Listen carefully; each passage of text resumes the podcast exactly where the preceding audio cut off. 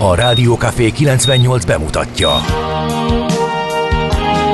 A Fekete Erdőn is túl, a város szélén, a hatos számú korteremben, egy olyan városban, ahol a vészhelyzetek mindennaposak, és bármi megtörténhet. És meg is történik. Ahol a kisbefektetők nap mint nap a tőzsdei kilengések között egyensúlyoznak. Egy eséssel már is megtörténhet a baj.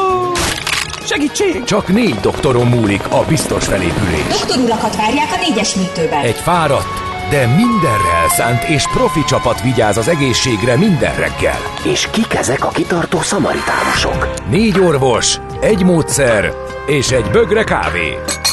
Ács Gábor, Gede Balázs, Kantor Endre és Mihálovics András. A főorvosi szobából pedig Profit professzor adja a helyes diagnózist.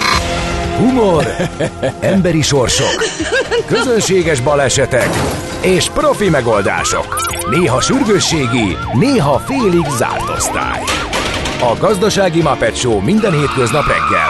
Te is figyelj! Neked is írjuk a receptet! De miért? Ha nincs pénzed azért, ha megvan, akkor pedig azért. Millás reggeli. Egy kis kanállal minden reggel, és minden rendben lesz. A Millás reggeli főtámogatója a Schiller Flotta Kft. Schiller Flotta is rendtakár. A mobilitási megoldások szakértője a Schiller Autó tagja. Autók szeretettel. Jó reggelt kívánunk, kedves hallgatóink! 2023. január 13-a péntek van, és 6 óra 31 perckor indul a Millás reggel itt a Rádió Cafén. A két műsorvezető ma valódi best friends forever, azaz Ács Gábor. És Mihálovics András. Van nekünk SMS, WhatsApp és Viber számunk is, ez a 06 306 98 0 98 0 már éledezik is üzenő falunk, nagyon szépen köszönjük, a fotókat nem tudjuk beolvasni értelemszerűen, de nagyon köszönjük, hogy hogy küldötök időnként felvételeket is, ez így színesíti a műsor folyamat, de itt van D. Kartárs, aki ugye a szokott kisebb kötfoltok ellenére is a szokott tempóban jutott el munkaidőben Zugló Hermina mezőre Gödről.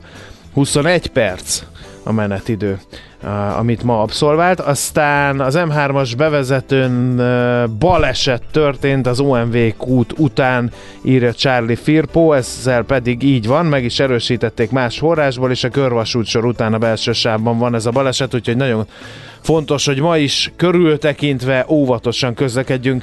Aztán itt van um, Gézu hajkuja, önfelett vagyok, a bolerót fütyülve egy meeting előtt. Um, nagyon jó kezdetnek, de mi lenne a meetingen is a bolerót fütyülnél? kedves hallgatónk, az szerintem többeket boldogítana. Jó reggelt kívánok ezen a szép tavaszi reggelen, engedjetek meg egy kérdést, azt lehet tudni kinek és miért vagytok tüske a körme alatt? Nézzétek el tudatlanságomat, de nincs Facebookom, így az igazi hírek nem mindig jutnak el hozzánk. Mondjuk ezért hallgatlak titeket, de erről még nem hallottam szép péntek 13-át. Hát nehéz kérdést tettél fel, mert ugye nem lehet tudni. Tehát ilyen pillanatban hatósági vizsgálat van, hogy ki állhat ennek a kibertámadás sorozatnak a hátterében. Egy biztos, hogy etikus hacker tanfolyamon a kántorral tanultuk, hogy ezt nagyon nehéz visszafejteni, hiszen nyilván ez egy bűncselekmény, és aki bűncselekményt követel, az általában véve is igyekszik azt megúszni, a kibertérben pedig könnyebb is elbújni, úgyhogy ennyit tudunk jelen pillanatban mondani erről a kérdésről. Ha ö, lesz fejlemény az ügyben, akkor természetesen megosztjuk a hallgatók közönséggel az információkat. Na! Érdekes volt egyébként a reggel kicsit megtréfált, úgy tűnt, hogy nagyon kellemes, enyhe idő van, ehhez képest mégis fagyott volt a kocsi szélvédőjén a a, a borító. Az olvadó valami, tehát először lefagyott, hajnalban pedig bemelegedett és elkezdett olvadni, legalábbis én rendkívüli fizika tudásról tanúbizonyságot téve erre a következtetése jutottam. Úgyhogy befelhősödött és enyhült az idő, ez szinte biztos. Viszont, ami még fontos, mármint egy következő néhány napra kitekint, vagy a hétvégén, kifejezetten szombaton jó idő lesz, aztán viszont napokon keresztül újabb és újabb csapadékzónák jönnek, vasárnap délután indul az egész buli, Úgyhogy a holnap, hát most nem lehet, érdemes lesz kihasználni. Nem lehet azt mondani, hogy, hogy, hogy nincsenek nincs elég csapadék, hogy nagyon száraz volt a téli időjárás. Most amiatt panaszkodnak a mezőgazdászok Hogy egyébként, nagyon meleg van. Hogy, hogy nagyon Igen. meleg van, és a kártevők túlélnek egyrészt, másrészt hamarabb indul a növények növekedése, ami nem jó. Egyik sem. Na, ö, nézzük, mi köthető január 13-ához. Hát a Veronikáknak nagyon-nagyon-nagyon sok boldog névnapot és puszikákat is küldünk Ács Gáborral karöltve. Isten éltesse nevük na- napja alkalmából a Veronikákat. És hát január 13-ához köthető esemény, a születésnaposok kedvéért mondom, amelyek, vagy akiknek szintén nagy szeretettel gratulálunk, hogy e, 2012-ben emlékszünk arra, amikor a Costa Concordia zátonyra futott.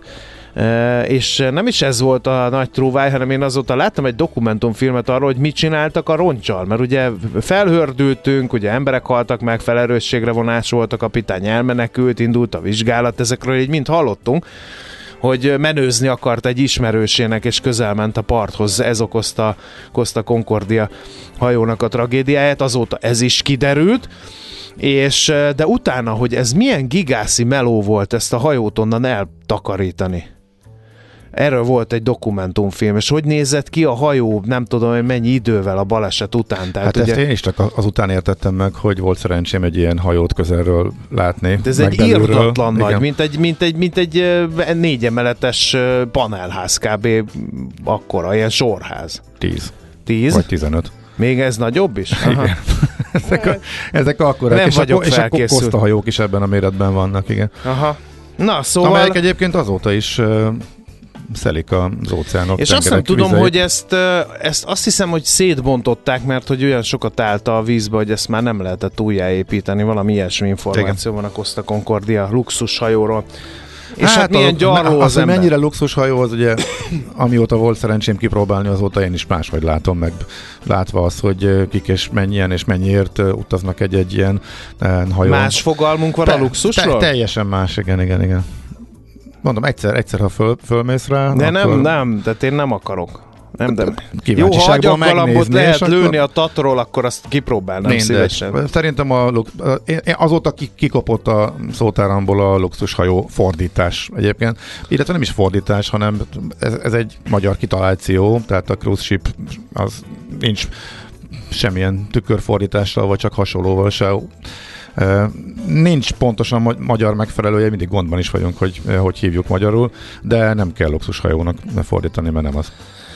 Azt kérdezze a hallgató, hogy ma reggel nincs túlterheléses támadás, azért mi sem most másztunk le a falvédőről, tehát nyilván az elmúlt napokban, amíg ti a, csapkodtátok mindent, ami a kezetek ügyébe akadt, hogy mert nem ment a stream, meg akadott, meg leakadt, meg újraindult, meg nem tudom mi, azért ö, csapataink harcban álltak, és ö, reménykedünk abban, hogy most már hiába van túlterheléses támadás, ez nem ér el hozzátok. Úgyhogy nagyon szépen szeretnénk megköszönni azoknak, akik ebben a hadműveletben részt vettek, mert ez egy nagyon komoly hadművelet van, volt, illetve hát még most is zajlik, úgyhogy eh, nagyon szépen köszönjük az erőfeszítéseket, amelyet a Rádió Café és a Millás reggeli értettek a szakemberek, hála nékik. Na, születésnaposok büszkélkedhetnek azzal, hogy egy napon születtek, Michel Gyarmatival, azaz Gyarmati Mihályjal, aki magyar származású volt, de Franciaországban csinált karriert rendezőként és színházigazgatóként. 1908-ban született, január 13-án. Aztán itt van az utolérhetetlen Csákányi László Jászai Mari díjas magyar színész, énekes is volt. Ő 1921-ben született, január 13-án. Ugye Csákányi László, megvan ez? Hogyne, László. Hát, igen. Persze, persze. Sota Irén. Mhm. Márkus László. És azt hiszem Váradi Hédi volt, még Igen, nem tudom. így van, Váradi Hédi. Úgyhogy én gyermekkorom óta ezzel a jellegzetes orgánummal azonosítom Csákányi Lászlót. Aztán 1932-ben született Szilvási Lajos, magyar író, újságíró, őt is büszkén említjük fel a születésnaposok között, és itt van Palik László, sportriporter, tereprali versenyző. Most már nem is annyira sportriporter, én, bár ha mondjuk az Exatlon ö, felnőtt ö, akadályversenyt annak tekintjük ö, sporteseménynek, akkor mindenképpen sportriporter, de már inkább ilyen mély interjúkat csinál meg. Hát nekem Van már neki saját rádiós produkciója. kiesett ez az utóbbi néhány éves tevékenységeimben De utolérhetetlen az, hogy ez itt az Exatlon, nem tudom úgy magamból kifordulva, hörögve. Nézek bambán, nem tudom mi az. Nem tudod, nekem volt egy haverom, az szerepelt benne. Aha. Jó, Én csak a, őt néztem. ezek szerint egy televíziós Bármettettem produkció. volna. Így van. Aztán eh, végül, de nem utolsó sorban eh, gratuláljunk meg Legolászt, zöld lomb Legolász születésnapja van ma 1977-ben, ugyanis január 13-án látta meg a napvilágot Orlando Bloom, angol színész. Ő volt már kalóz is, tünde is, mindenféle. Volt ö, amerikai kommandós Afganisztánban, meg Szomáliában, úgyhogy elég szél, széles a diszkográfiája, bár ez itt képzavar, hiszen egy színművészről van szó. Hát én ennyit akartam, Gabikám. Azt mondják, hogy ne a luxushajót használt, hanem az utazóhajót, hogyha Hát, nincs jobb út. a- utazóhajó. Az is fura, hát a- mind- nekem vannak, akiknek soha semmi Minden, ami, minden, ami szállít valamit a és akkor utazó repülő, utazó vonat, vagy be, hát akkor ezt mindenhova oda lehet tenni. De van teherhajó, meg De akkor meg a személyhajó lenne, ami Igen. snasz meg De azért. az Kicsit meg más, azért mint az ami a Dunán furikázik. Igen. Mármint a Dunán, Dunán is vannak ilyen jellegű hajók, ugye, mint tudjuk, amelyek elindulnak Passauból, eljönnek Budapestre, visszafordulnak, és csak nézed a tájat, és jó, és pihensz és zabálsz rajta, tehát ez a műfaj itt is létezik, csak persze más kinézetű hajókkal, hogy átférjenek a hidak alatt, de tényleg nem tudom, mi lenne a jó név ennek a kategórián. Hallgató írja nekem, hogy Michel Gyarmati még arról volt híres, és akkor mostantól következik nyelvleckék Andrásra, hogy a folié Berzsébe, azt jól mondom, nézz oda arra a üzenetre, ezt, ezt. Te, te francia, az jobb. Dehogy, és hát én csüngök szavaidon. Ja, Ja, te, vagy a, hogy- te vagy a nyelv. Minden magyar ingyen beengedett, minden magyart ingyen beengedett szerény helyre. Michel Gyarmati. Uh-huh. Mekkora gesztus már ez. Na. Aha. Eh, Ezek voltak a hallgatói üzenetek, jöhetnek még belőlük, mint említettem, 06 306 98 0 98 0 az SMS, WhatsApp és Viber számon is. Igen, az óceánjáró vagy elterjedt kifejezés, eh, de hát tengereken is köz- közlekedik, nem pontos. Most nem kekeckedni akarok, de még, még mindig talán az a legjobb, vagy hát az A arról turista hajó, asszociálunk, arról a asszociálunk. turista hajó se annyira jó szerintem. Igen, mert az meg a Balatonon is Igen. mászkál, az, azt is lehet turistahajónak nevezni, ami ott elviszi, mondjuk a sétahajónak hívják elsősorban, ami ott megy egy kört Füreden a kikötőből, vagy Siófokról, és megmutatja. Hát, jó, mindegy, ha van, van valakinek ötlete, fejt, megfejthetjük ezt is természetesen. Na, muzsikáljunk ö, egy jót, mert aztán ö, el kell olvasnunk, hogy mi van az újságokban, illetve ö, aztán pedig még a tőzsdére is rá kell pillantanunk. Hmm, hát ha valaki a pörgős, kemény, csattanós zenéket nem kedveli, az kicsit halkítsa le a készülékeket, amúgy ez Nekünk így- erre ma reggel szükségünk ez, van, bocsika. ez így reggeli ébresztőnek, ez, ez kiváló, úgyhogy Azt mondtam, hogy bocsika. fejrázós, azt, és ezt pont fel akartam Édes vetni. Istenem. Úgyhogy csak óvatosan. Nagyon mélyről indulunk ma. Na, Na. jöjjön az a Hives. Jöjjön a head, headbang. Nyugodjon meg, nekik azt mondtuk, maguk az őrültek. Millás reggeli. Na nézzük, Hát mit nekem- ír a sajtó Nekem ehhez egyébként személyes emlékek is fűződnek. a Hiveshoz. Igen, de nem tudom, neked is megvan a gyerekeiddel biztos az, amikor rácuppannak először a zenére, de még picik, és mennének koncertre, és én a És pont erre Nekem akartam. a legnagyobb fiamnak az egyik kedve, első nagy kedvenc zenekara volt tinédzserként a, a Hives, és voltunk apa-fia koncerten Milánóban mentünk Hives-ra, emlékszem. Hát már nem tudom, ez 10 évvel ezelőtt, vagy 10-12 évvel ezelőtt itt talán ez a Nálunk ez az intim torna illegál volt. De, De nem jutottunk De el ne- koncertre. ne, nekem is egyébként, a magyarok között neki is az intim torna illegál volt egyébként a legnagyobb fiamnak, úgyhogy igen, az is megvolt, na, ezt összeértek a dolgok. Külföldi zenekarként a Hives zalindított, igen, itthon pedig az intim torna illegál. Na hát akkor találkozhattunk is volna, csak nálad egy, volt, van egy kis id- idő eltolódás, ugye kisebbek a Ja. gyerekek. Na nézzük, mit ír a sajtó. Népszavában van egy cikk, majdnem negyedével nőtt egy év alatt az üzemanyag forgalom a márkás kutakon. 2021-hez képest dízelből 24, benzinből 21 százalékkal fogyott több. Előbbiből 3 milliárd, benzinből 1,7 milliárd liter tankoltunk a Ásványolaj Szövetség adatait idézi a lap. A jelenséget a szakértők egyértelműen a 2021. november 15 és 2022. december 6-a között hatályos hatósági üzemanyagkárakkal hozzák összefüggésbe, valamint azzal, hogy az autósok többet tankoltak a könnyebben megközelíthető, ám korábban drágább kutakon. A 400 forintos, vagy 480 forintos ársapkáknak köszönhető, hogy a múlt évben több mint 40%-kal visszaesett a prémium üzemanyagok forgalma írja tehát a lap. Aztán egy másik is érdekes cikk is van. Sberbank vagyont foglalt le az állam. Gulyás Gergely, a miniszterelnökséget vezető miniszter től kérdezte meg a népszava, pontosan milyen orosz vagyonelemeket foglaltak le Magyarország a 870 millió euró értékben, ez kinek vagy kiknek a vagyona, illetve milyen jellegű pénz, cég vagy ingatlan vagyon. Gulyás Gergely azt válaszolta, hogy ennek nagy része az Sberbank vagyon, részleteket azonban nem árult el. Nálad mi van? Egy hallgató kérdezi, bocs, csak ránéztem én is a telefonszám bizonytalanságot, ezt már, ha jól hallottam, Ede kolléga tegnap elkezdte a 360-as. Igen. És által, általunk 306. Kell, hogy... Bravo! Telefonszám bizonytalanság, melyet tovább növelünk. Igen. Tovább növelünk, szóval akkor mondd el bizony, bizony, Tehát SMS, WhatsApp és Viber számunkat nem megszokásból hívjátok, mert egy csomószor szembesülünk azzal, hogy még a régi rádióban megy el az üzenet, amit nekünk szántok. Figyelem! Igen. Hallgatók Ezért... írták be tegnap, hogy Igen. kérjük meg a hallgatókat, hogy aki beprogramozta a telefonján, vagy millás reggel ez és ez, az írja át ott a telefonszámot a következőre. 06 306 98 0 98 0. Ez a miénk. Mostantól. Jó sokáig, remélhetőleg. Mi van a lapszemlében? Szóval neked ez jobban Húzzalak tetszik, mint ha, mint ha ez... tagolva mondanánk, hogy 0630 6 98 0 98 0. Szerintem mind a kettő jó, hogyha kellően tagoljuk, akkor, akkor Igen. érthető lesz. De én nem tudok kellően tagolni, pont tudod jól. Lapszemlében egy érdekesség, tegnap későn kijött egy változtatás a kormány részéről. Az volt az érdekes, hogy a Telex és a 444 mennyire máshogy értelmezte azt, hogy kitolják azt az időszakot, ameddig dönthetnek a polgári engedetlenségben résztvevő tanárok sorsáról.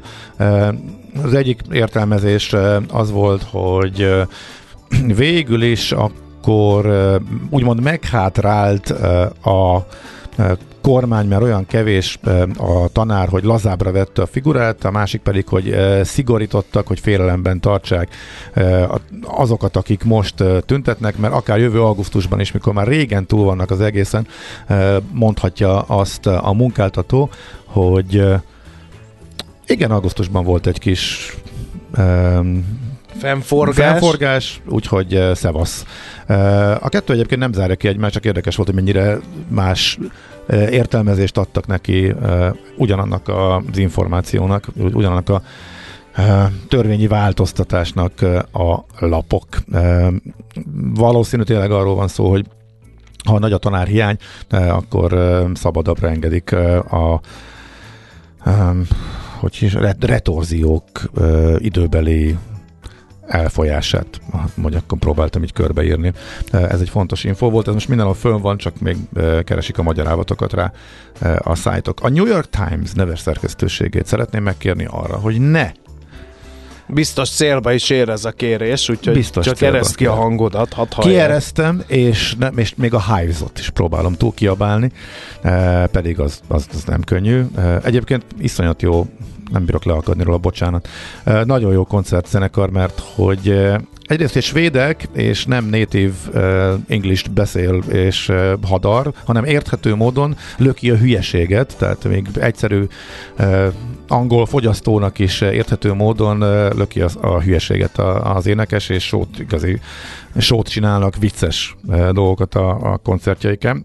Szóval a New York Times szerkesztőségének, hogy ne este 11 és éjfél környékén küldjék az érdekes cikkeiket, mert tegnap például... Nem tudtál aludni. Nem, az 54 hely, ahova utaz el 54 legjobb hely 2023-ra, egy színes, szagos összeállítás, elképesztően profi megcsinálva. Egyébként nem csak leírások, hanem a képek, a mozgóképek, az egész, ahogy ez működik, e, zseniális. Majd szerintem e, párat kiemelek belőle az utazós rovatban műsor végén. E, szóval hogyha kicsit fáradtabb vagyok a kelleténél, akkor az, az a New York Times hibája, mert rosszkor küldte ezt. És, és rossz és el, helyre. és elkezdtem lapozgatni, és nem tudtam letenni, annyira érdekes volt egyébként, úgyhogy erre majd visszatérünk. Jó, hát az Erasmus ügy is tovább ö, zajlik. A Magyar Nemzetnek a címoldalán például ott van, hogy ugye ö, az Európai Unió 2024-es Erasmus Plus programot, ö, meg a Horizont 2020, vagy nem tudom milyen kódnéven fut most éppen ez a kutatási együttműködési program, nem ugrik be hirtelen, ö, hogy ö, megvonja erre a forrásokat, és ö, ha nem vezetnek eredményre az Erasmus ösztöndíjjal kapcsolatos tárgyalások az Európai Unióval, akkor a kormány kifizeti az ösztöndíjak költségét, ezt is Gulyás Gergely mondta a tegnapi kormányinfot. Infon, aki elfogadhatatlannak nevezte azt, ami az ösztöndíj program ügyében történik, mert az Európai Bizottság nem, nem indokolta, hogy mit vár el a magyar felsőoktatási intézményektől. Ja, most Egyébként maguk a felsőoktatási intézmények is jelezték, például én olvastam a Corvinus közleményét, hogy ők is kifizetik, hogyha, hogyha valahogy nem sikerülne ez a... Lehet, hogy ez a kettő összefügg, bár nem, mert hogy ugye alapítvány, tehát most már nem az állam. Na most a valóságot is elmondod, vagy Hát csak, a, ne, mondja, vagy de csak a hát nemzetet most szemlézed? Igen, De- szemléztem a nemzetet is. Jó, oké. De elnézést, hát Hát viccezel. ott szerintem a legérdekesebb az volt, tehát a magyarázat, hogy, hogy erről miért nem számolt be eddig a, a kormány. Hát ők ezt nem gondolták. De, de, hát le van, de hát le van írva, tehát ez megjelent 15-én. Tehát igen, többször le hogy, van írva. ez- Hát el volt dugva a 18. oldalon, nem gondoltuk, hogy ez komoly. Ez, tehát, ha, komolyan mondom, a- azt hittem, hogy rosszul hallok, de utána láttam írásban is, hogy ez a beszélgetés így zajlott a kormányinfón. Uh, Oké. Okay. Tehát fontosabb dolgokat láttak a, abban, ami le volt írva. Egyébként az tényleg érdekes, és egy, egy szerintem az egész sajtó nevében gyakorolatunk önkritikát, meg nem csak a sajtó nevében, de egyébként sajtó nevében, hogy ezt senki nem emelte ki. Tehát ez tény, tényleg le volt írva, tök egyértelmű, hogy, hogy az Erasmus programokra is vonatkozik ez a döntés, amit a tagállamok egy kivételével megszavaztak december közepén, de nem hogy a sajtó, nem hogy a kormány, nem hogy a mondjuk az ellenzéki politikusok, akik ott vannak Brüsszelbe, és ezt pontosan Azok mit közelről, de hogy a diákok között sem volt senki, akinek föltűnt volna, akik elvileg ezt mindenki láthatta De a és di- olvasta. Tehát az egy hónapon keresztül ez, Diákok, diákok, ö, diák korodban, akkor így fogalmazom a inkább. diák szervezetek. Téged a, a, ez érdekelt bármi? hát, ha men, menni akarnék Erasmusra, hogy ne érdekelt volna, hogyha van egy És ennek döntés. érdekében te uniós dokumentumokat is Nem, készítettél nem, nem. volna. Nem, nem a ezt buli, mondtam. a ricsaj, a Nem. foci, a videóklub helyett nézegetni. Javítottam, diák szervezetek, akik Na, mondjuk ezzel jó. foglalkoznak, akiknek ez dolgok, de az, hogy senkinek ebben az országban ez nem tűnt föl egy hónapig, pedig tényleg most, most, most, most utólag ugye mindenki a maga szájíze szerint magyarázva, de hát le volt írva, de hát nem vettük észre, de te, hogy, hogy, hogy tényleg egy hónap után derült ez ki, ez, ez nekem ez igazából a furcsa. Na. Az, hogy miért van, az meg szerintem igazából tök egyértelmű. Zárjuk le a lapszemlét, mert megint el... Bocsánat, arra viszont volt egy válasz, amit te szemléztél, és amit a Ja, a nemzet kiemelt, hogy hát ki, ki lehet, meg lehet próbálni kifizetni, de nincs, de ha nem tudnak menni, mert nem vehetnek részt, nem lehet velük szerződést kötni, akkor nincs mit kifizetni. Tehát Értem. ez nem ilyen Ez egyszerű. fontos. Tehát először, viszont bőven van idő megállapodni, tehát még nem veszett el minden. Hát mert ugye a 23-as az már Így le van van. zongorázva, tehát idén nem lesz gond, úgyhogy van idő meg. Így van. Na nézzük azt a tőzsdét, mit szólsz hozzá? Már most azt gondoltál? Hát azt nézz az gondolnám? órára, nem akarnék megcsúszni. Uh, jó, akkor viszont mindjárt tőzsdészhetünk. Nem Jó, gondoltam, addig- nem gondoltam addig hogy ennyire, a- ennyire begyorsítasz. Mondom a Ferenci hallgatónak üzenem, hogy nem csak ő hallgatja, és nem, nem stop bennünket hallgat, de vannak olyan hallgatók ám, akik itt-ott bekapcsolódnak, aztán nem kapcsolódnak be, aztán nem hallgatnak napokig, aztán megint hallgatnak, mert hogy itt köny- könyörgök, mondjátok be, hogy a millás csak azt hallgassa, akinek az IQ-ja jóval meghaladja a testőrmérsékletét, és nem mondjátok be naponta többször, hogy írják át az üzenet küldő számot. Ehhez képest a következő üzenet így hangzik, ó, jó reggelt, megvagytok. Többen jelezték, hogy még nem írták át sokan, Igen. illetve igen, félre mennek Úgyhogy a üzenetek. úgyhogy ne romboljuk a szólok. közösséget, Ferenci hallgató, mert csúnya vége lesz. Na jöjjön a tőzsderóval. Hol zárt? Hol nyit? Mi a sztori? Mit mutat a csárt? Piacok, árfolyamok, forgalom a világ vezető parketjein és Budapesten. A tőzsdei helyzetkép támogatója, a hazai tőzsde gyorsan növekvő nemzetközi informatikai szolgáltatója, a Gloster Infokommunikációs Enyerté. 46.151 ez lett a záróértéke a Buxnak, ez 0,3%-os mínusz, miközben a nemzetközi angulat jó volt, de hát ezt majd Ács Gábor mondja el, nekem jutott a fekete leves. Az OTP pedig azért egész jó forgalmat generálva 11.070 forinton kapaszkodott meg, ez majdnem fél százalékos plusz, viszont a másik két papír, nagy papír az esett, a Richter elég nagyot 1,6% fölötti mértékben 8390 forintig, a MOL pedig 2690 forintot ért záráskor egy részvény, ez 0,4%-os mínusz. A Telekom is vágtázott egyet önmagához képest, 1,4%-os pluszt halmozott fel, és 367 forinton fejezte be a kereskedést, az Opus pedig 0,85%-ot drágulva látótávolságon belül a Magyar Telekom forgalmához 142 forinton zárt. Az x kategóriában tőzsdei előszobában az AstraZan és a NAP vitte a prímet forgalom tekintetében mindenképpen. Az AstraZan 0,2%-ot tudott felfelé menni, a nap viszont 0,34 százalékot esett.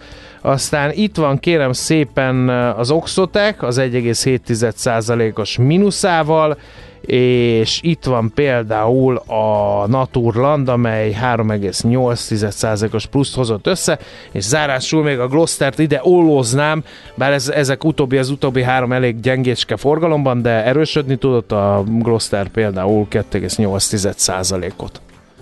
Hát Amerikára nem maradt idő, mert nagyon röviden szerintem a következő óra elején elmondom, hát de kis emelkedés volt a lényeg. Tőzsdei helyzetkép hangzott el a Millás reggeliben. No, akkor most hírek jönnek, aztán jövünk vissza Budapest rovatunkkal, és utána napindító témákban nevelő és szülő városomhoz kanyarodunk vissza. Megnézzük, hogy a Vas és Acél országának romjai mi maradt, azaz mi lesz a Dunaferrel. Tartsatok velünk továbbra is. A mai világban könnyen félrevezetnek a csodadoktorok és a hihetetlen megoldások. Az eredmény? Hája pocim marad, a fej még mindig tar, a profit meg az ablakban de már is segítenek a legjobb orvosok. Doktor megelégedés, doktor higgadság, doktor vidámság és doktor nyugalom.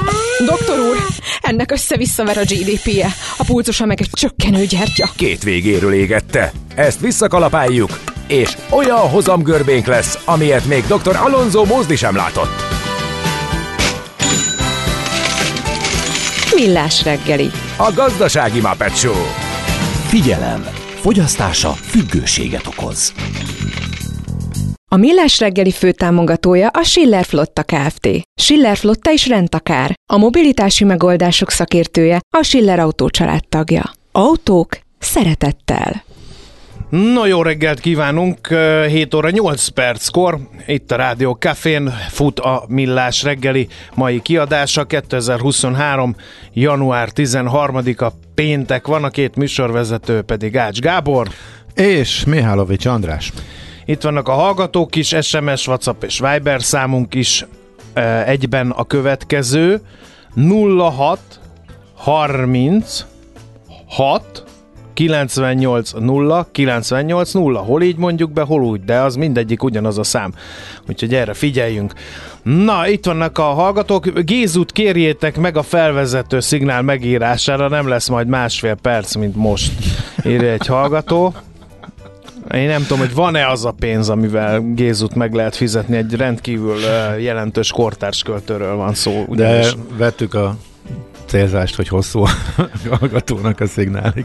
Nem csak az a baj az Erasmus programok hiányában, hogy nem mehetnek, hanem hogy nem is jöhetnek oktatók és tanárok erősen visszamadni majd a tudományos kapcsolatokat, kevesebb publikáció, kevesebb tudományos eredmény. Egy éve lehetett tudni, hogy így lesz, írja Zsolt hallgató, aki jobban ér, informált nálunk ebben az ügyben. Ez pontosan Hála így van. Néki. Ami tegnap óta újdonság, hogy lényegében megígérték, hogy teljesítik azokat a feltételeket, amelyek nek a teljesülése esetén ez megváltozhat, tehát mire eljön az ideje, addigra valóban, addigra indulhatnak ezek a programok. Igen. Ugye most ez egy ígéret, hogy ebbe az irányba mennek, aztán majd meglátjuk, hogy az uniós pénzek is sok-sok De ne erről beszéljen, hanem gyorsan egy függ. Amerikát foglalj össze, mert azt hazudtuk az embereknek, hogy majd az amerikai tőzsde híreket röviden összefoglalod. Ja, ja, ja. Ugye? Volt inflációs adat, arra vártak, megelőlegezték, arra fölment, mert hogy hetek óta erről beszélünk, hogy alig várják, hogy tetőzni az infláció Amerikában, erre utaló jelek voltak. Egy icike-picikével lett csak jobb a vártnál, illetve egy tized százalékkal csökkent hó per hó az infláció, és ebből le lehetett szűrni azt is, hogy jaj, de jó, csökken az infláció, megint akkor ez jó hír, meg azt is, hogy Hosszú és elnyúló lesz a tetőzés, lehet, hogy el- elért a tetőre, de ki tudja, mikor kezd el majd markánsan csökkenni. Úgyhogy először hirtelen le, utána föl, aztán visszaesés majdnem nullába, és a végén kicsit föl, anticiklikus szektorok mínuszban, eh, az összes többi pedig pluszban zárt, eh, a Dow Jones alig pluszban, a többi index meg ilyen fél százalék környékén, tehát eh, szerény pluszban, úgyhogy ahhoz képest mennyire várták az adatot, egy nagy csapongás lett belőle, és enyhe plusz, olyan túl nagy izgalom. Hát volt izgalom, de a végeredmény az nem volt komoly, komoly változás. Ez történt Amerikában. Oké, okay, akkor jöhet a Budapest? Jöjjön. Egyre nagyobb buborékban élünk, de milyen szép és színes ez a buborék. Budapest, Budapest, te csodás! Hírek, információk, események, érdekességek a fővárosból és környékéről.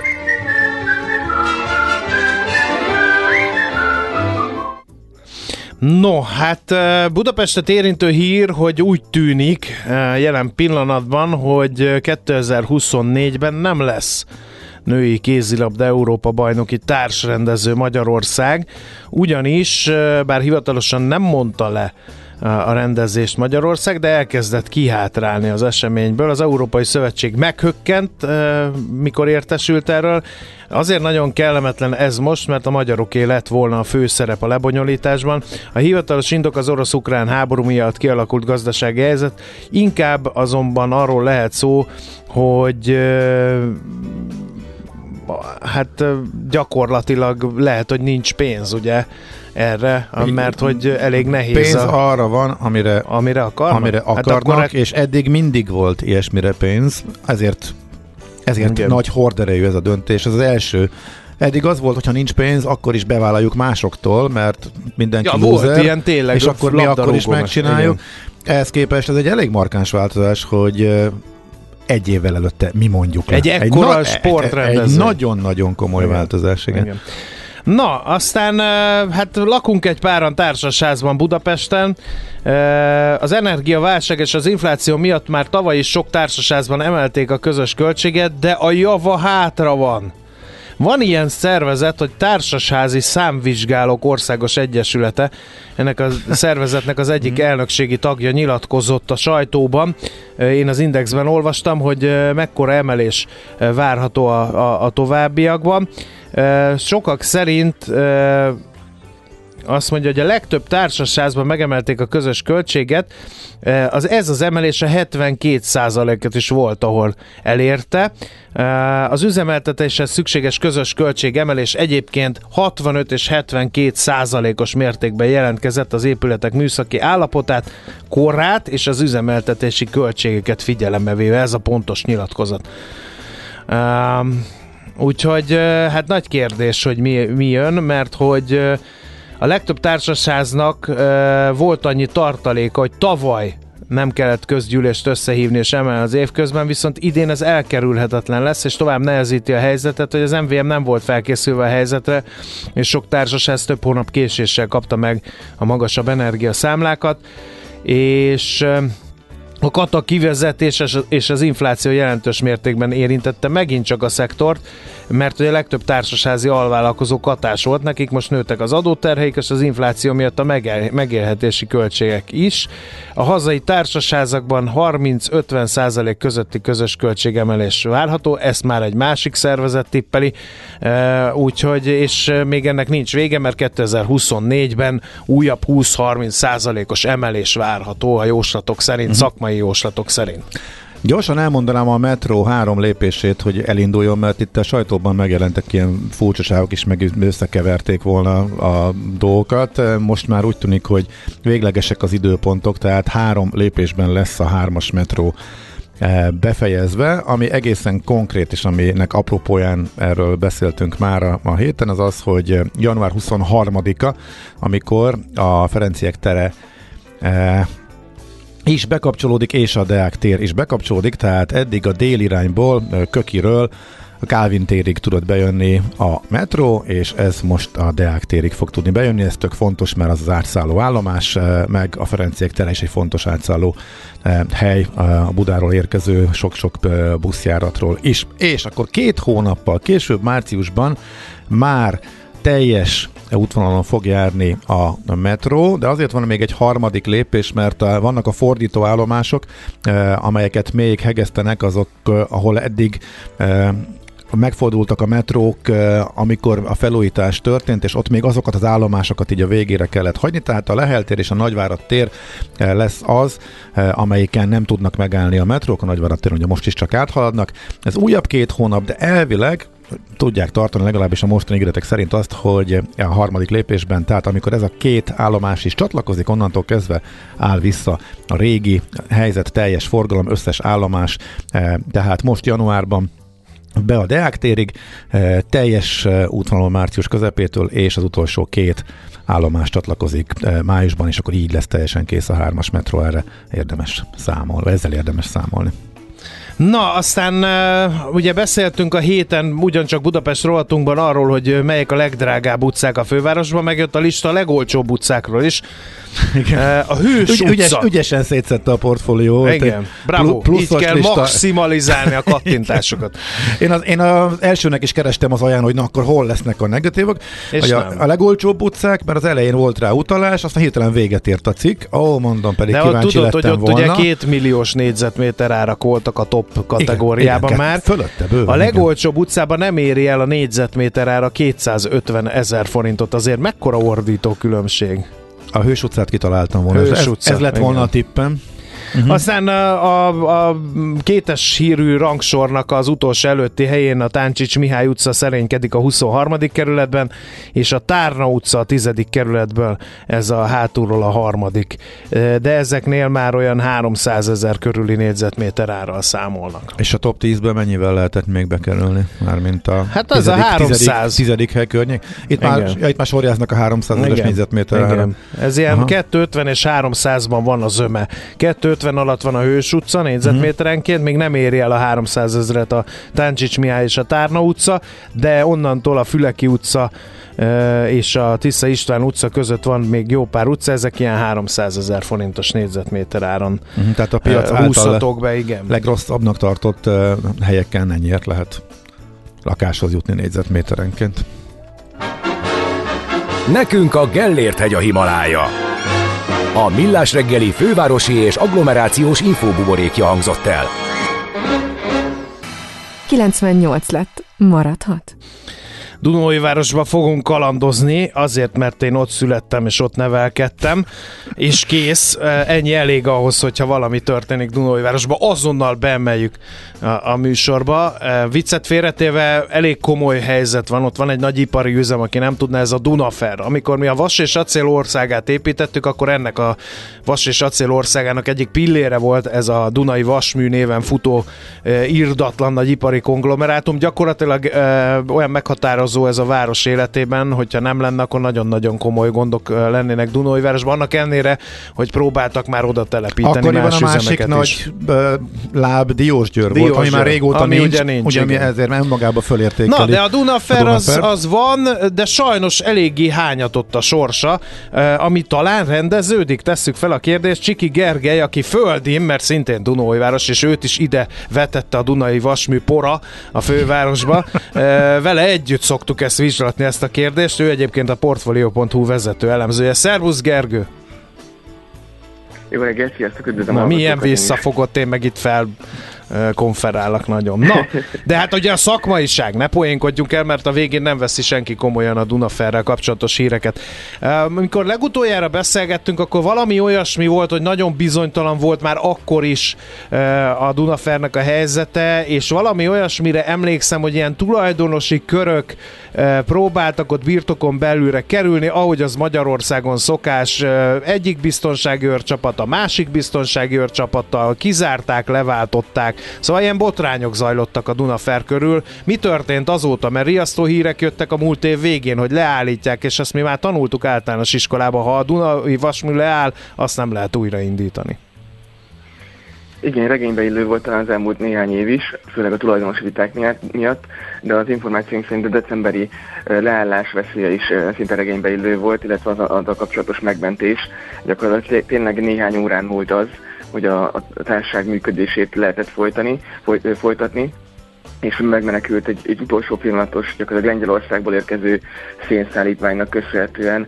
Ugye az alap uh, tevékenység az a nyers acél előállítás, vasgyártás, az kell egy kokszoló, és hogyha kokszoló leáll, az elmúlt 70 évben, ez egyébként ugye 70 éves történetről beszélünk itt a, az iparvállalat esetében, az elmúlt 70 évben még nem állt le. Hogyha az a, az a tevékenység ott, ott leáll, akkor gyakorlatilag a nyersfas gyártásnak lett volna vége, ami közvetlenül 2000-2500 embernek a munkáját érintette volna, tehát az jól mutatta volna, hogy a, a teljes gyár gyakorlatilag ellehetetlenült volna, és szinte tényleg az információink szerint, a helyi információk és más információk szerint is néhány órán múlt, hogyha nem érkezett volna meg a szénszállítmány, és nem tudták volna melegen tartani a kokszolót, akkor annak ott vége annak a történetnek december. És kimozgatta itt a szálakat, tehát itt már ebben már benne volt az állami engedély, vagy az állami segítség, mert amúgy a tulajdonosok között már padhelyzet volt.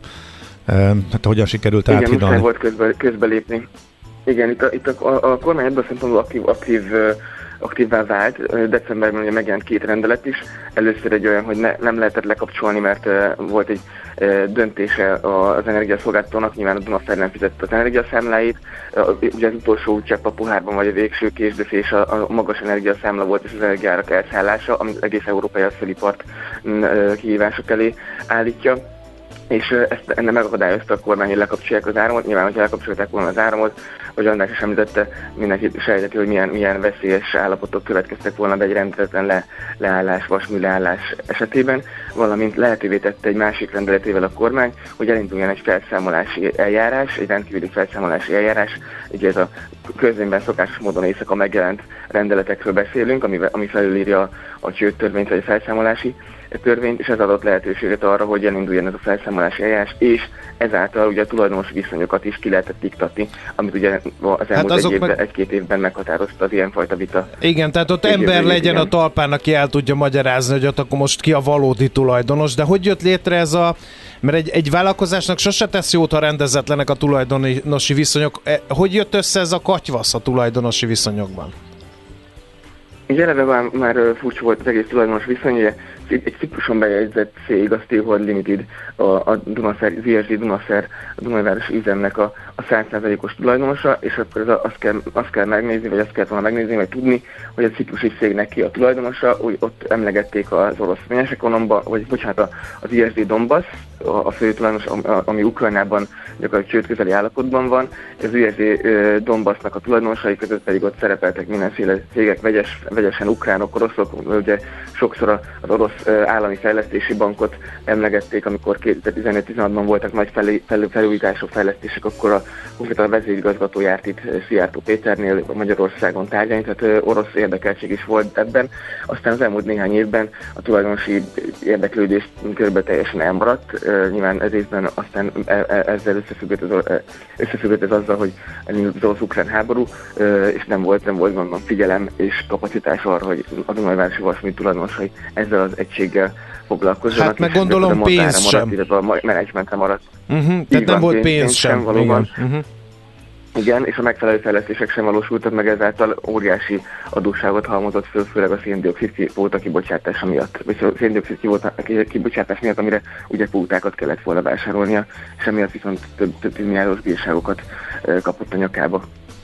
No, és akkor úgy tűnik, hogy most ez rendeződik, tehát ugye felszámolás alatt van a cég, lehetővé tette a kormány, és akkor jöhet új tulajdonos, de itt is már vita van, mert többen is bejelentkeztek a vasműért.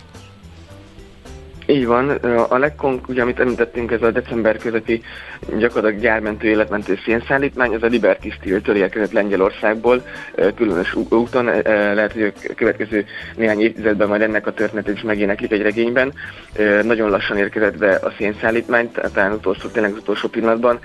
Helyi információink szerint alig akarták beengedni a, a, a gyárkapon belül, aztán a helyi, helyi munkavállalók intézték el, hogy ez megmeneküljön a, ezáltal a kokszoló. És igen, gyakorlatilag úgy, úgy küldték ezt a szénszállítmányt, hogy nem is tudták, hogy a végső soron ki fogja végül kifizetni. Ugye akkor már a menedzsment kifelé volt, a felszámolás még nem volt csőben, nem tudták, hogy ki a, ki a, ki a tulajdonos és ki fogja ezt az egészet rendezni. Ez volt az a gesztus, ami fontos volt valószínűleg a, a felszámolónak és a, a kormányzatnak is, hogy a Liberty ilyen gesztust tett a Donaszer megmentése érdekében, és ezért vele ezzel a céggel előre haladottak a tárgyalások, és egyébként van egy ukrán Metinvest nevű cég is, aki, aki a héten egy, egy levelet írt a, a hírek szerint a Dunajvárosi lapok információi szerint, hogy ő is érdeklődne hosszú távon a Dunafer iránt, viszont a Liberty valószínűleg pont emiatt, mert ez egy életmentő szénszállítmány volt, elkötelezettséget kimutatta, és ez valószínűleg elsőbséget élvez. A héten komoly tárgyalások is voltak a minisztérium, valamint a, a Libertnek a tulajdonosa vezetői részéről, ugye Gupta úr volt itt, ha minden igaz, információink szerint Dunajvárosban még a hét elején. Van esélye a vasműnek? Nem tudom, vizslatta, de az acélpiacot, mert az acélpiac az ilyen elég hektikusan tud működni, amikor mi is beszámolunk arról, hogyha épp dübörög a gazdaság, akkor nincs az az acél mennyiség, meg vas mennyiség, amit ne lehetne eladni a világpiacon. Ha pedig baj van, akkor meg, akkor meg gyakorlatilag a túlélésért küzd az összes ilyen acélmű. Szóval így, ha rendeződik a tulajdonos, egyrészt ez a, ez a Libertis megoldás, ez egy ilyen rendezett tulajdonosi viszonyokat eredményezhet-e meglátásod szerint, és ha ezek rendezettek lesznek, akkor van-e esélye a piacon a vasműnek, hogy hát ugye a saját lábán megálljon? Mindenképpen bízik, hogy gyakorlatilag az utolsó esély, tehát nincs más alternatíva. A, a másik a, a, leállás lett volna, ami, amivel, amivel 5500 ember közvetlenül elveszíti a munkáját, ami jelentős nagyváros egyik legnagyobb, hanem a legnagyobb foglalkoztatója és a térség meghatározó szereplője, tehát elég komoly társadalmi katasztrófa is következne be ott abban a, abban a térségben. Ugye nincs más alternatíva, és ebben bízik mindenki a helyi szinten is, és a kormányzati szinten is, hogy ez a, ez a a, a végső soron, ugye, amikor felszámol értékesíti a vagyont, és a Liberty várhatóan megvásárol és csinál ebből egy, egy, egy új céget, ez hosszabb távon működik. Vannak olyan vélemények, szakértői vélemények, hogy ez hosszabb távon is működhet, ugye a Libertynek most vannak fejlesztése ilyen zöld acél tekintetében, Romániában a Galacon, ugye a tenger környékén van egy gyára, és Lengyelországban szintén, jól emlékszem, Osztravában, ugye onnan érkezett a szén is, van gyára, és ott már elkezdett ez, ez az átállás, ami egy, ez egy másfajta technológiával, de fenntartható technológiával állítana elő a célt. Azt viszont, hogy jól, mondtad, óriási kívások következik az acélipart. Most éppen, hogyha olyan az ár és a konjunktúrán nagyon érzékenyen tud reagálni, éppen egyébként tegnapi vagy tegnap előtti hír, hogy a Liberty Steel több száz ember elbocsátására készül azért, mert egyszerűen a konjunktúra, az acélipar most éppen nem a legjobb időszakát uh-huh. éri. Ez, erre azonnal reagál kiméletlenül a, a profittermelő magánvállalat is, így a Liberty is, viszont ugye Magyar, vagy Dunajvárosban gyakorlatilag más száll, amivel kapaszkodhatnának, nagyon nincsen.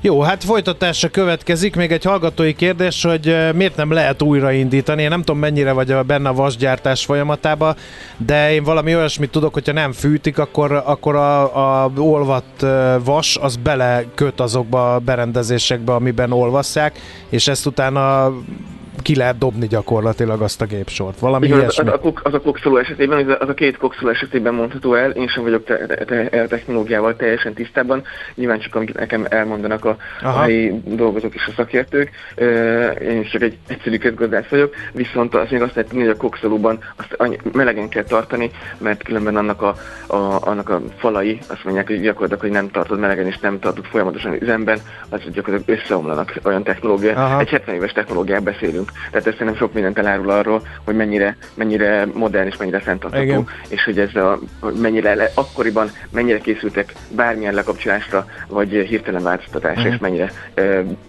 kész erre egy ilyen üzem.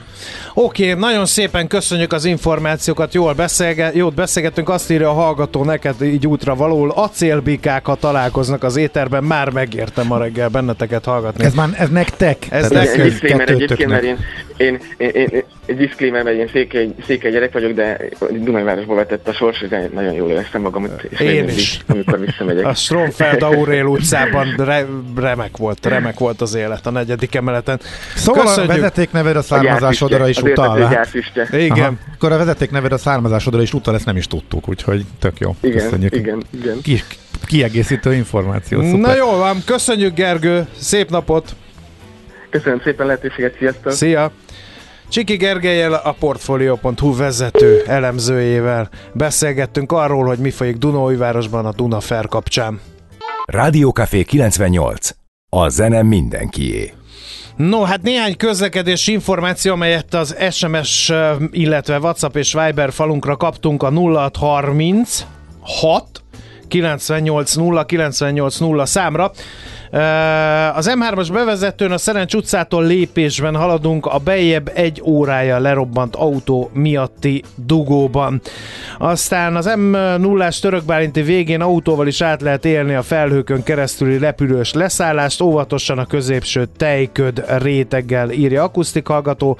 Robert Károly körút Vidámparki felüljáró tetején lerobbant teherautó, utána Robert Károly körút Lehel sarkon nem működnek a lámpák, alakul a buli, írja Tibi hallgató.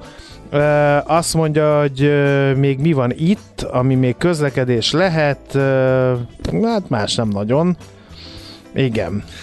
Az üdülőhajó, és a, a, még talán a legjobb verzió, mert ugye a cruise shipre keresztünk magyar megfelelőt, a luxus uh, hajót próbáljuk uh, kikerülni, de el kell, hogy ismerjem, hogy az óceánjáró talán a legjobb, uh, annak ellenére, hogy nem csak óceánon közlekedik, és a túlépünk ezen, hogy egy picit félrevezető, de hát láttunk már ilyet, talán ez terjedt el a legjobban, és mindig ez áll hozzá a legközelebb. Az üdülőhajó is tök érdekes egyébként, csak kicsit olyan, olyan szociál feelingem, vagy nem tudom, szotüdülőkre emlékeztet maga az üdülni kifejezés. Az lehet, hogy hülyeség, mert teljesen csak, hogy ahhoz kötődik, mert akkor az, akkor sok voltak rengetegen üdülni, és aztán ott maradt abban a rendszerben, de lehet, hogy ez csak nekem van így. De minden esetre Igen. lényeg az, hogy még, Aztán- még írhatok ötleteket erre is, hogy hívjuk magyarul. kókszoló spotting következik, mert mindenhez szerencsére értenek a hallgatók, ha a szilikát vegyészeti kérdésben akadnánk el abban is. Kérdezze a hallgatók, akkor most Dunajvárosiként a kókszolót, a hő tartja össze a kohót, meg fel kellene újítani? Erre a kérdésre meg is felel az egyik hallgató. A kokszoló tűrés és méret láncai az üzemi hőfokra vannak tervezve. Ha lehűl, olyan mértékben zsugorodik a fémszerkezet, hogy maradandó deformációt szenved, praktikusan a kazettás szerkezet ajtai megszorulnak, stb. Jó szerencsét írja a hallgató. Úgyhogy ha valakinek vasipari kérdése van, forduljon nyugodtan hozzánk, erre is fogunk felelni. Na, de itt van velünk a vonalban Fábián Lórent, az OTP Global Markets árupiaci kereskedője. Jó reggel, szia! Jó reggelt kívánok, szervusztok! Úgy, hogy az értékpercek eh, rovatunkban kicsit az árupiacokra tekintünk. Ki földgáztól eh, aranyig mi volt a legizgalmasabb a héten? Hát azt láthatjuk, hogy az energiahordozók, a gabonafélék gyengülésre kezdték az évet, míg az általad említett nemesfémek, például az arany és az ipari fémek pedig erősödéssel, tehát egy vegyes kép van. Igazából, hogyha megnézzük a, a, azokat a terméket, amik gyengültek, ezek között is kiemelkedik a, a földgáz, mind az európai, mind pedig az amerikai földgáz 18 havi mélyponton van, aminek számos oka van. Itt, hogyha egy párat kéne említeni, akkor említhetjük mindenek előtt a vártnál, illetve a idei szezonálisnál enyhébb időjárást, az átlag feletti hőmérsékletet, de akár a tározók szintjét, a kínai növekvő gazdasági problémákat is, illetve az USA készlek növekedését is. Azt láthatjuk, hogy az átlag feletti hőmérséklet az meg fog maradni valószínűleg az elkövetkező időkben is, nem csak Európában, hanem az Egyesült Államokban és Ázsiában is. Emiatt a tározókban levő gáz sem csökken olyan ütemben, mint azt korábban várták. Tehát ilyenkor általában olyan 70% körül szoktak lenni a tározók, ezzel szemben most 80% fölött vannak. Ebből adódik az is, hogy enyhül az a félelem, hogy a tározók esetleg túl alacsony szintre süllyednek, és korlátozni kéne a gázt, vagy esetleg áramkimaradások lehetnek az iparban vagy a lakosságnál is.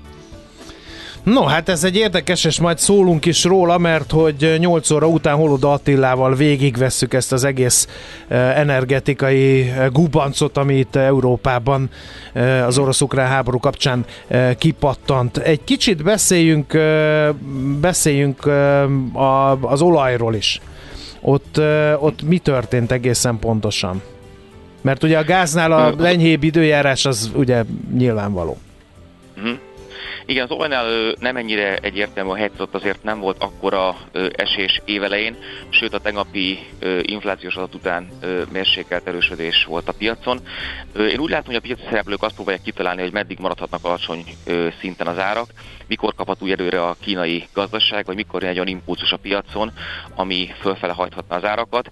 Egyelőre azért azt lehet látni, hogy a recessziós félelmek, a növekvő Covid fertőzöttség, az emelkedő kamatok, azok inkább lefele mutatnak. Tehát azt látom, hogy inkább egy ilyen kivárás, sávos kereskedés, sok bizonytalanság van, és ez az is, azt is magában hordozza, hogy az elkövetkező hónapokban nagy mozgások várhatóak a piacon. Uh-huh. Nézzük akkor, talán az aranyról nem volt szó, mert az meg ilyen, mert mindig mindenkitől megkérdezzük, hogy, hogy az arany az, hogyha gondok kezdenek lenni, akkor oda menekül, mert hogy az emberek elhiszik azt, hogyha igazán nagy gond van az aranynak, akkor is lesz értéke, még mondjuk egy részvénycsomagnak nem. Ehhez képest az arany adós maradt itt a növekedéssel, de ez úgy tűnik, hogy megtörik ez a trend, és végre erősödni kezd az arany? Így van, ahogy mondod, azt mondhatjuk, tényleg kijelenthetjük most majd tavaly egy nehéz éve volt az aranynak, a 2023-at viszont erősen kezdte, tehát négy hete egy emelkedő trendben van, és tegnap sikerült az 1900 dolláros unciánkénti szint is áttörnie. Ennek több okát lehet említeni, az egyik az erős fizikai piaci kereslet, ami évelején főleg Ázsiában, Kínában kiemelkedő. Emellett a 10 éves amerikai reálhozam is jelentősen esett az elmúlt hetekben, nagyjából az 1,29-es szint környékén van most, tehát egy, egy, egy esőtrendben. A tőzsdén keresett alapok az ETF-ek is kismértékben vásároltak, illetve a jegybankokat is ki kell még emelni, tehát a kínai jegybank novemberben és decemberben is jelentősen növelte a aranykészleteit. Tehát látszik az, hogy az aranynak a menedék szerepe, ahogy te is említetted, felerősödik, miután a, a piacok a magas infláció és az emelkedő kamatok miatt egyre jobban ö, tartanak egy esetleges recessziótól idén, és ilyenkor a, a menedék ö, uh-huh. devizák, illetve az arany az, az felerősödik. Igen, uh, ipari fémek, uh, ezt meg megint csak az előző beszélgetésre csatolnák vissza, vagy csatolnék vissza. Ugye a Dunaferről beszéltünk, és ott elhangzott, hogy a vas és acélipar az egy ilyen komoly gazdasági indikátor jelző. De vannak még, még más ipari fémek is. Ezek hogyan szerepelnek? Mert ezek is jelezhetik esetleg azt a recessziót, amit egyre többen emlegetnek. Így van, de hát az ipari filmeket, hogy említeni kéne, ahogy említettem, elősen kezdték az évet, tehát az alumínium, cink, vasért, de hogyha ki uh-huh. kéne emelni, inkább a rezet mondanám elsősorban. Tehát 2022-ben, ugye tavaly, ha jól emlékszem, 15-18 százalékot esett a szigorú kínai intézkedések miatt a koronavírus kapcsán. Az év elején azonban 2021 óta a legerősebb 5 napot produkálta, és 8 százalékot emelkedett. Ennek a kínai vártnál gyorsabb újranyitás, illetve az újranyitással kapcsolatos pozitív hírek, illetve a tőzsdéken levő alacsony fizikai készletszintek is szerepet játszanak. Tehát úgy látszik, hogy a szereplők bíznak a kínai újranyításban, és ugye a Kína, mint legnagyobb rézimportőr meghatározó szerepe a piacnak. Tehát a befektetők azt várják, hogy a kínai ö, ingatlan szektor megkapja esetleg uh-huh. azokat a támogatásokat, amiket tavaly nem kapott meg, és ez is élinkítheti a, a keresletet. Tehát egy abszolút pozitív ö, első két héten vagyunk túl, ami a ipari fémeket illeti. No, ez, ez, ez azért mindenképpen jó hír. Mit hozhat a jövő, milyen események várhatóak, amelyek befolyásolhatják a piacokat? Még ezt beszéljük végig. Jövő héten hétfőn Martin Luther King nap lesz az USA-ban, tehát egy szűnnap lesz, úgyhogy kedden fog majd igazából indulni a, a kereskedés az Egyesült Államokban. Kínai negyedéves GDP adat lesz jövő héten kedden, illetve szerdán a Bank of Japannek lesz kamadöntülése, emellett még USA kiskeradat lesz jövő héten, amire érdemes figyelni. Aha, jó, nagyon szépen köszönjük, nagyon korrekt, patent kis összefoglaló volt, úgyhogy jó munkát már, aztán pedig tartalmas hétvégét kívánunk. Nektek is viszont kívánom. Köszi, szia! Fabian Lorántal, az OTP Global Markets árupiaci kereskedőjével beszélgettünk. Azt kérdezik Kovács Lakvera, hogy Ács Gábornak messenger Nézem, üzenet. nézem. Ács Gábornak nem, nem, nem, nem evett a diós beiglinből, nem szereti. Citrom, krémes, pite, vagy sima almás mehet majd? Na ne játsszuk már A ezt el. citromkrémest kérném szépen. Ne játsszuk már ezt. De ez csak azért, komolyan. mert látom, hogy mi van az arcodra írva. De Egyébként é- értsd már meg, én szénhidrát diétán vagyok, ne csináljátok már ezt a verával, légy szíves. A műsorvezetők etetése szigorúan tilos. Ki fogom írni ide a kirakatba, mert itt mennek el az emberek. Egyébként meg lehet bennünket csodálni élő egyenes adásban. A Váci út 78 per B szám a gazdaság felirat alatt. Már készültek eh, nagyon leleplező fotók is, hogy mi mit művelünk itt. De nem azért, hogy bekopogjunk, meg bedobáljuk a perecet, meg ilyesmi, mert nem lehet etetni a műsorvezetőket. És, kés, és ez, ez egyébként Ács Gáborra is vonatkozik, és a kérés pedig a Verára is. Oké, okay, szóval a citromos pite, ez, ez a lényeg, illetve az Ács Gábornak az üzenet nem ment át a Messengeren, nem, mert az Ács Gábor nem tudja mi az a Messenger, nem használja, ahogy a Facebookot sem. De így is eljutott hozzám, és nagyon szépen köszönöm Macinak, hogy ezt felolvasta. Úgyhogy mm, Hát nagy, ezzel várom. próbáltam megakadályozni, hogy ez a nagy kapcsolat itt termőre forduljon. Akkor rohanunk tovább, és még egy érdekes beszélgetésünk következik a hírek előtt. Rádiókafé 98. Újra van barátod. No, hát egy új őrület söpör végig az ismeretségi körünkön, ne tessék eh, ezért a felkonfér minket eh, megszólni, mert öreg urak vagyunk, a technológiai újítások lassan jutnak el az ismeretségi körünkbe. Ez a Chat GPT nevű kis alkalmazás. Én már szórakoztam vele, eh, írtam nagy eszét a tejelő tehenek teljesítmény változásának módszereiről és hatásairól, csak így viccből beírtam neki, és egy egész kis helyre dolgozatot eh, rittyentett belőle, írtam vele szerelmes levelet, írtam vele Petőfi eszét, stb. stb.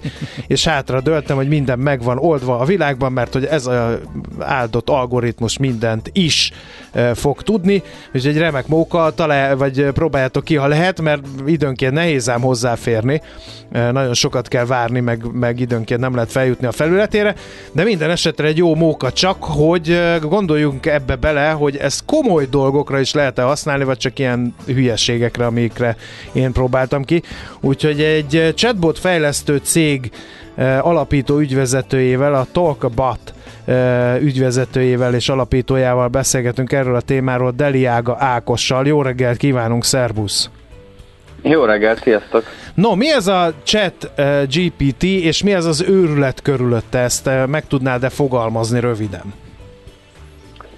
Ez az OpenAI nevű cég által fejlesztett, mondhatni új generációs chatbot, azért új generációs, mert mert hát egy egészen új élményt ad mindenkinek szerintem, és uh, ahogy te is mondtad, hogy kipróbáltad jó szórakozás, meg az ismerősi körödben is sokan próbálják, ez gyakorlatilag egy popkulturális jelenség lett, hogy, hogy ezzel játszanak az emberek. Én tegnap este lefekvés előtt még egy olyan posztot is láttam, hogy valaki egy teljes mesekönyvet írt meg ezzel a rendszerrel, és meg vannak ilyen mesterséges intelligencia alatt képgenerátorok, az megcsinálta az illusztrációt, és négy óra alatt egy, egy teljes könyvet megszerkesztett, de hát azért nem eszik ilyen forrónak ását. Figyelj, szóval egy kicsit nem, a nem hát, a kicsit a rendszer. hát, igen, mielőtt erre rátérnénk, uh, egy kicsit beszéljünk arról, hogy mi ez a hype most körülötte, hiszen mesterséges intelligencia eddig is volt, vagy ez az első ilyen fogyasztóbarát, vagy, vagy mi ez az őrület?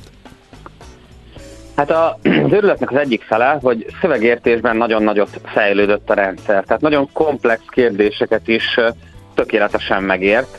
Akár, akár ilyen kis találós kérdéseket fel lehet tenni a rendszernek, akár, akár egy hosszú több mondatos leírást lehet adni, hogy mondjuk egy sztorit vagy verset miért szeretnék, milyen, milyen legyen benne, mi legyen benne, és, és ezt szuperul megérti. A másik pedig, hogy egy zárt tudásbázissal dolgozik, de hát láthatóan egy óriási tudásbázissal dolgozik, tehát enciklopédiák, könyvtárakat, minden, ami, ami leellenőrizhető forrás volt, azt betanították neki, így gyakorlatilag bármiről lehet kérdezni, és arra relevánsan fog válaszolni. És ráadásul fontos, hogy magyarul nincsen beszél. az internetre kötve.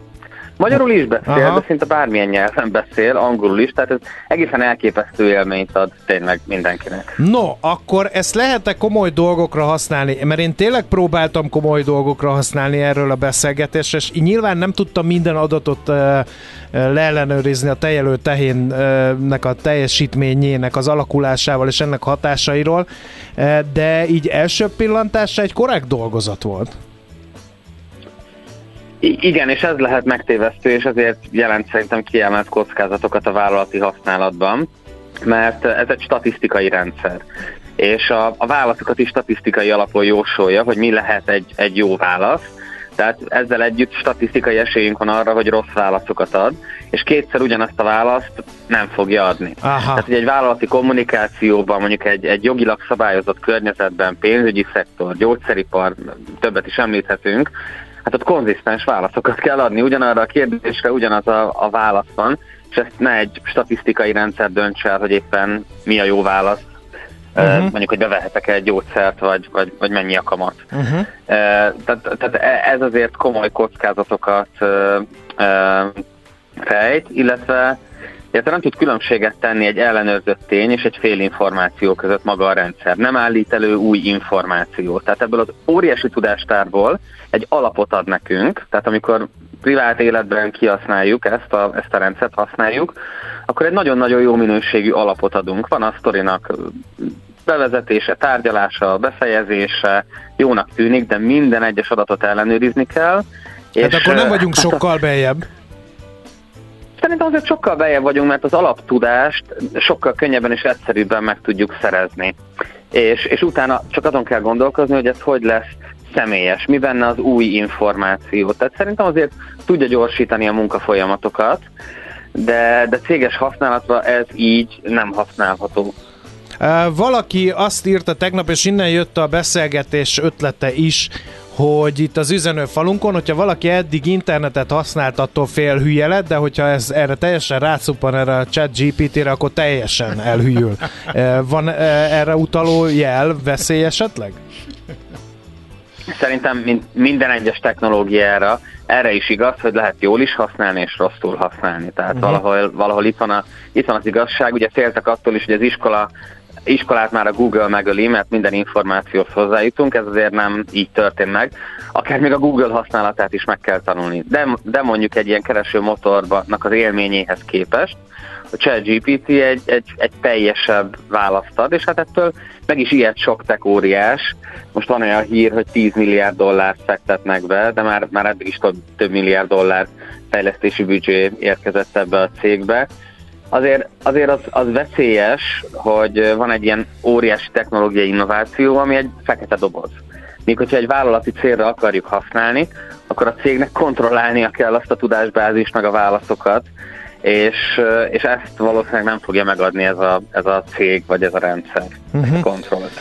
Mit, le, mit tehet az a, az a vállalat, és egy rövid uh, választ remélünk, mert nagyon pörög az időnk, amelyik, amelyik saját maga akar megoldást, tehát nem akar minden kérdésre élő emberrel válaszolni, hanem valami chatbottal szeretné ezt megoldani. Annak magának kell fejleszteni, vagy itt is vannak már dobozos megoldások, és ne a chat GPT-t használja?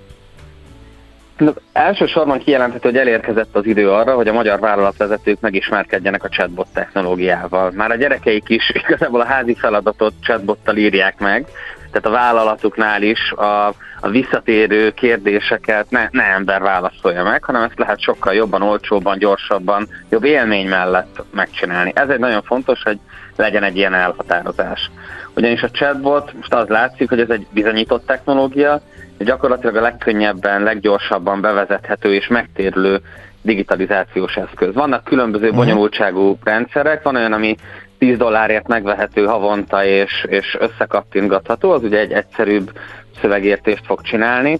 Ugye a mi rendszerünk a Tolkobotnál az, az magyar nyelven abszolút bizonyítottan jól működik, és azt mi szolgáltatásként adjuk, tehát aki uh-huh. nem ért a technológiához, az kvázi mint egy ügynökségtől ezt, ezt megkapja. Okay. És akkor van egy olyan, aki, a, aki meg azt mondja, hogy, hogy ő saját maga szeretne fejleszteni, az azért egy komolyabb vállalás, és hát ki tudja, hogy a chat uh-huh. Mhm. GPT majd hogyan fejleszti tovább a rendszerét, azért Jó. már látszik, hogy jönnek a fizetős modellek. Oké, okay. akkor innen folytatjuk a témát, nagyon szépen köszönjük az információkat. Szép napot kívánunk, szervusz! Szép napot, köszönöm! Deliága Ákossal a Talkabout uh, chatbot fejlesztő alapító ügyvezetőjével beszélgetünk. Most jönnek a rövid hírek, aztán folytatjuk Holoda Attilával energetikai körkép Európából és Magyarországról.